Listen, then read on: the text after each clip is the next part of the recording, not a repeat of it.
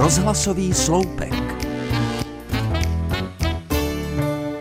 Také se rádi řídíte selským rozumem? Nač se potápět do složitostí a dumat nad věcmi, které jsou jasné na první pohled, že? Jenže selský rozum občas nefunguje. Ověřil jsem si to před časem u vrbenských rybníků. Pod hrázemi jsou tam louky a z jedné z nich jsem už z dálky slyšel motor nějakého stroje, vytočený do vysokých otáček. Když jsem přišel blíž, spatřil jsem traktor s připojenou sekačkou, který se houpavě pohyboval pod máčeným terénem a sekal nevysoké trsy rezavé trávy.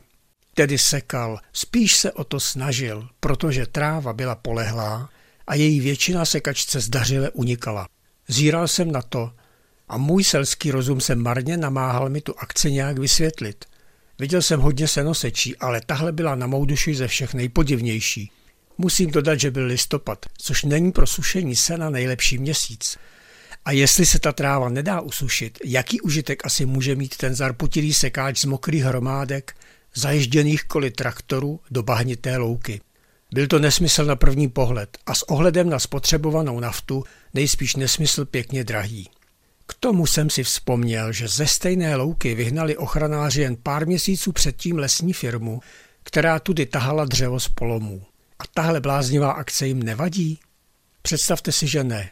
Dokonce přímo naopak.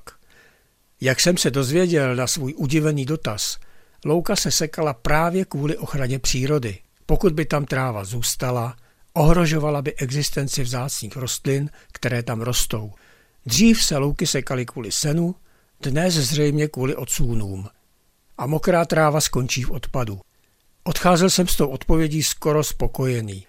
Jen můj selský rozum mi do toho brblal, jestli s tím ekologickým sekáním museli opravdu čekat až do listopadu. Přeji vám hezký den.